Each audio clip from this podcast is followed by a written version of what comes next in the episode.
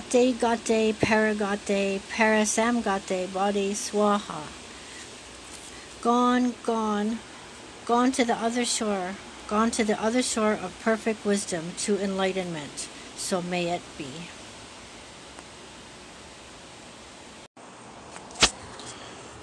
Good afternoon. We're just sitting out here, and my wife's continuing to read uh, The Power of Now. Was earlier we were talking about the meaning of the Heart Sutra's mantra, the mantra of uh, Avalokitesvara, or the great spell, as they say it, the heart of uh, emptiness in in a few few words. The meaning, though right? Now, that also led to me, I think I mentioned it this morning, a gentleman talking about whether or not all Buddhists meditated. Now, that's an easy question. No, they don't. If we consider the meaning of meditation.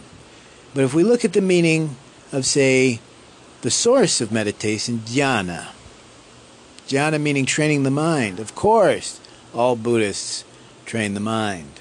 And that got me, as I said, we were looking at um, the mantra. Gate, gate, gone, gone, paragate, gone beyond, right? So para, parallel even, gone to the other shore, right?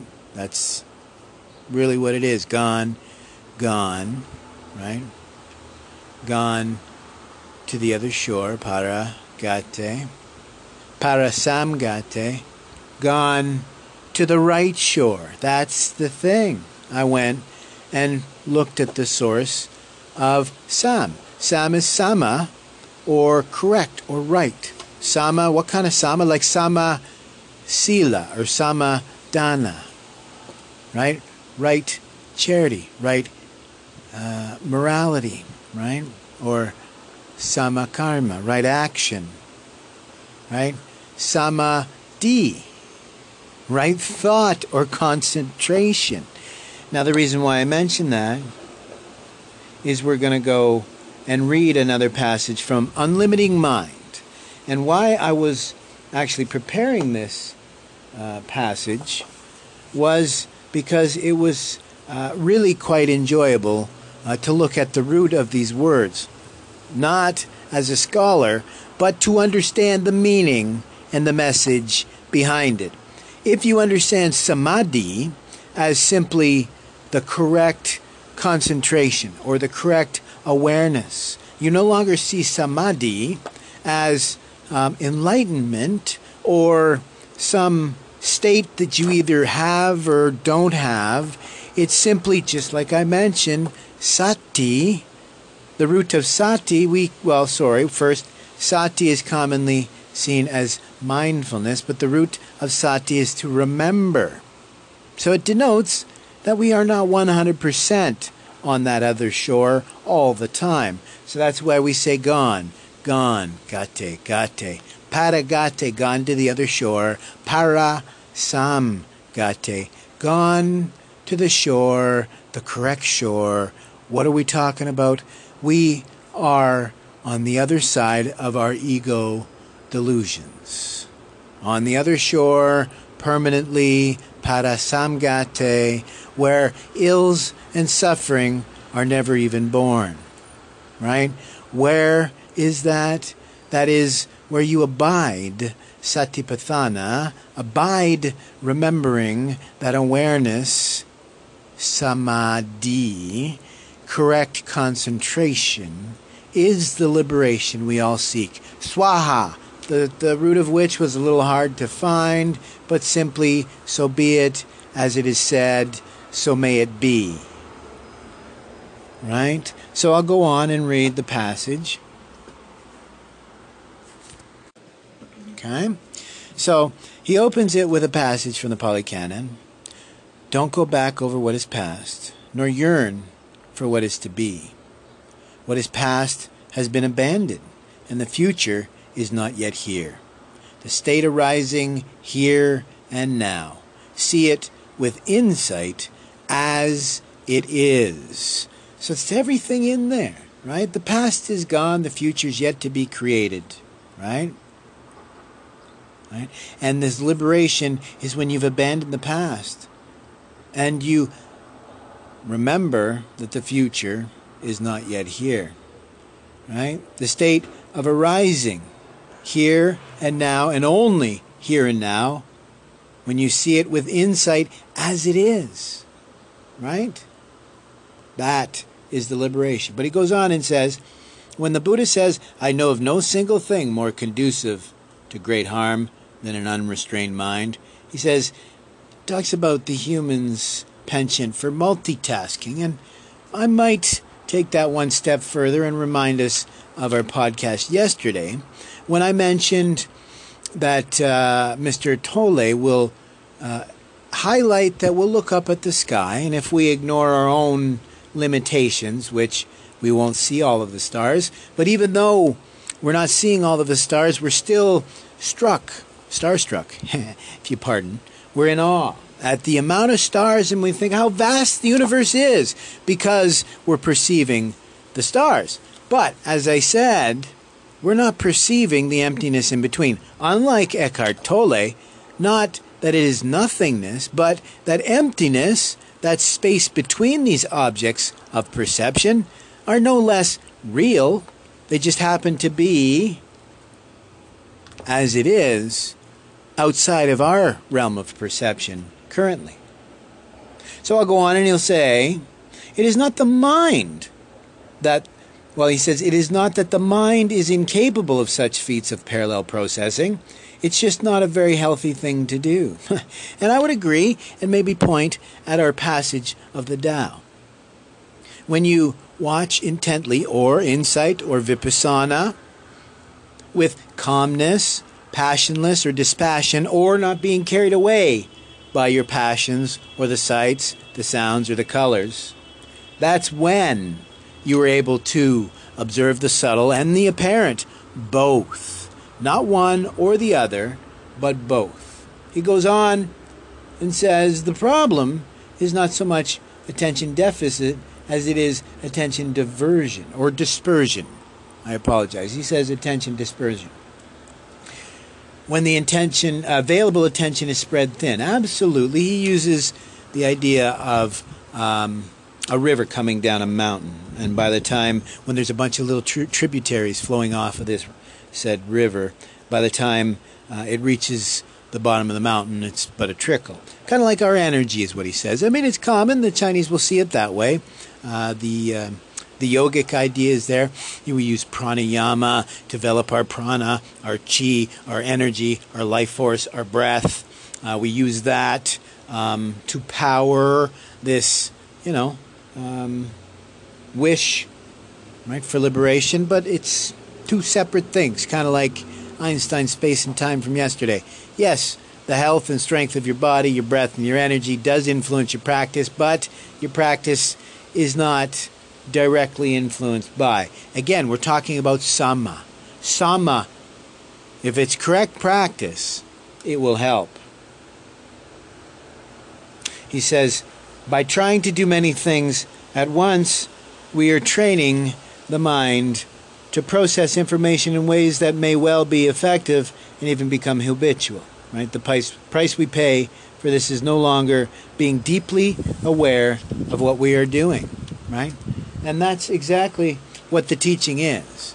The liberation lies in awareness, in presence, or Mr. Tolle will say, in the, the power of now.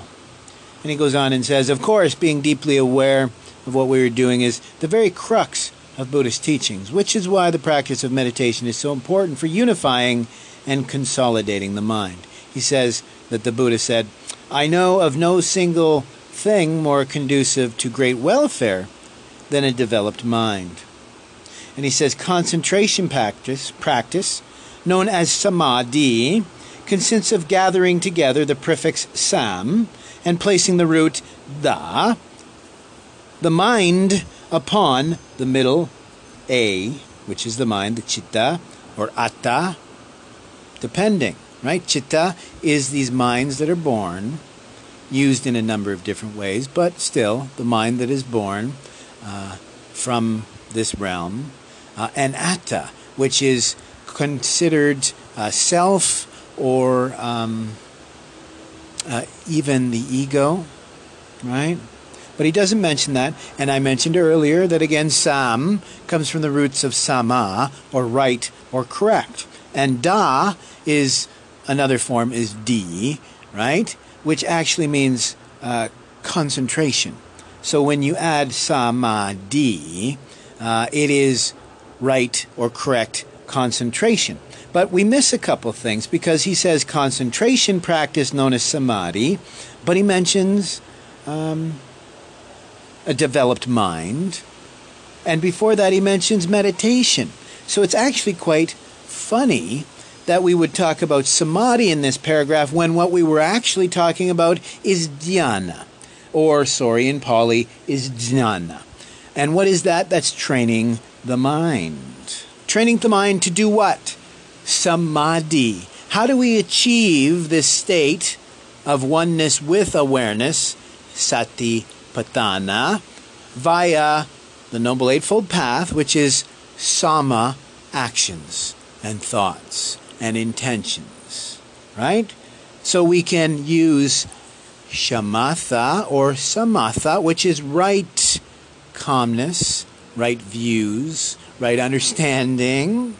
And we use vipassana, right, which is insight or awareness, discernment. And he goes on and says the cultivation of mental focus, the consistent return to a primary object and settling into even deeper states of tranquility has uh, the effect of gradually reining in the mind's random wandering and settles it down in a way that gathers and consolidates the power of awareness. Ugh, exactly what I just said, right? Sati means to remember. What are we remembering? That our goal is to be aware. So he kind of dances around some very important words that, as I've said before, if we were to study their root and understand why we use them, we also understand the meaning and the message behind them, right? So I'll go on a little further where he says awareness itself is the primary currency of the human condition. He says, the more unified, stable, luminous, and attentive the mind is at this moment, the more profound the experience. What profound sort of experience is he talking about? Once again, he's equating meditation, he's equating samadhi uh, as the practice or awareness as a result of some other practice, as opposed to equating samadhi, dhyana, jhana, knowledge, mind training, awareness, focus, mindfulness, meditation, all meaning the exact same thing. He goes on and says, It is as if the accomplishment of mere tasks is of primary value, while the quality of awareness with which these tasks are undertaken is irrelevant. And goes on and says, For many of us, the deep states of tranquil alertness of which the mind is capable are entirely unknown. I would agree with that. That's why I say we consider them extraordinary states or extraordinary powers. Because to most of us, who, as the Buddha said uh, in his week long hmm, malaise after his enlightenment, because he wanted to share these simple truths that our ego and uh, our suffering uh, are both one and the same that as simply as being aware of one's ego's influence on our lives was at once um, the end of suffering, but also the birth of true happiness. But he didn't know how he could make us understand this simple truth. Because at once, our mind is both the tool with which we use for this liberation and also with which we are deluded and uh, kept from seeing what is really there. It, it is the greatest hindrance and the greatest tool. And on that note, I want to read one final paragraph from this section. Uh, again, a section entitled Practice from the book Unlimiting Mind.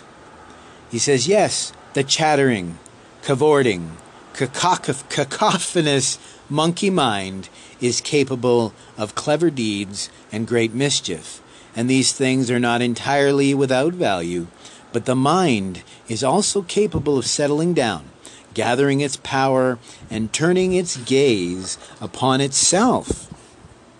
And in such instances, it can come to know itself deeply. Buddhists call this gaining wisdom, and this too is a valuable thing to do. Now, Buddhists don't call it wisdom, Buddhists call it jnana. Buddhists will call it samadhi or satori or enlightenment or awakening. Buddhists won't simply say, nah, it's just paying attention.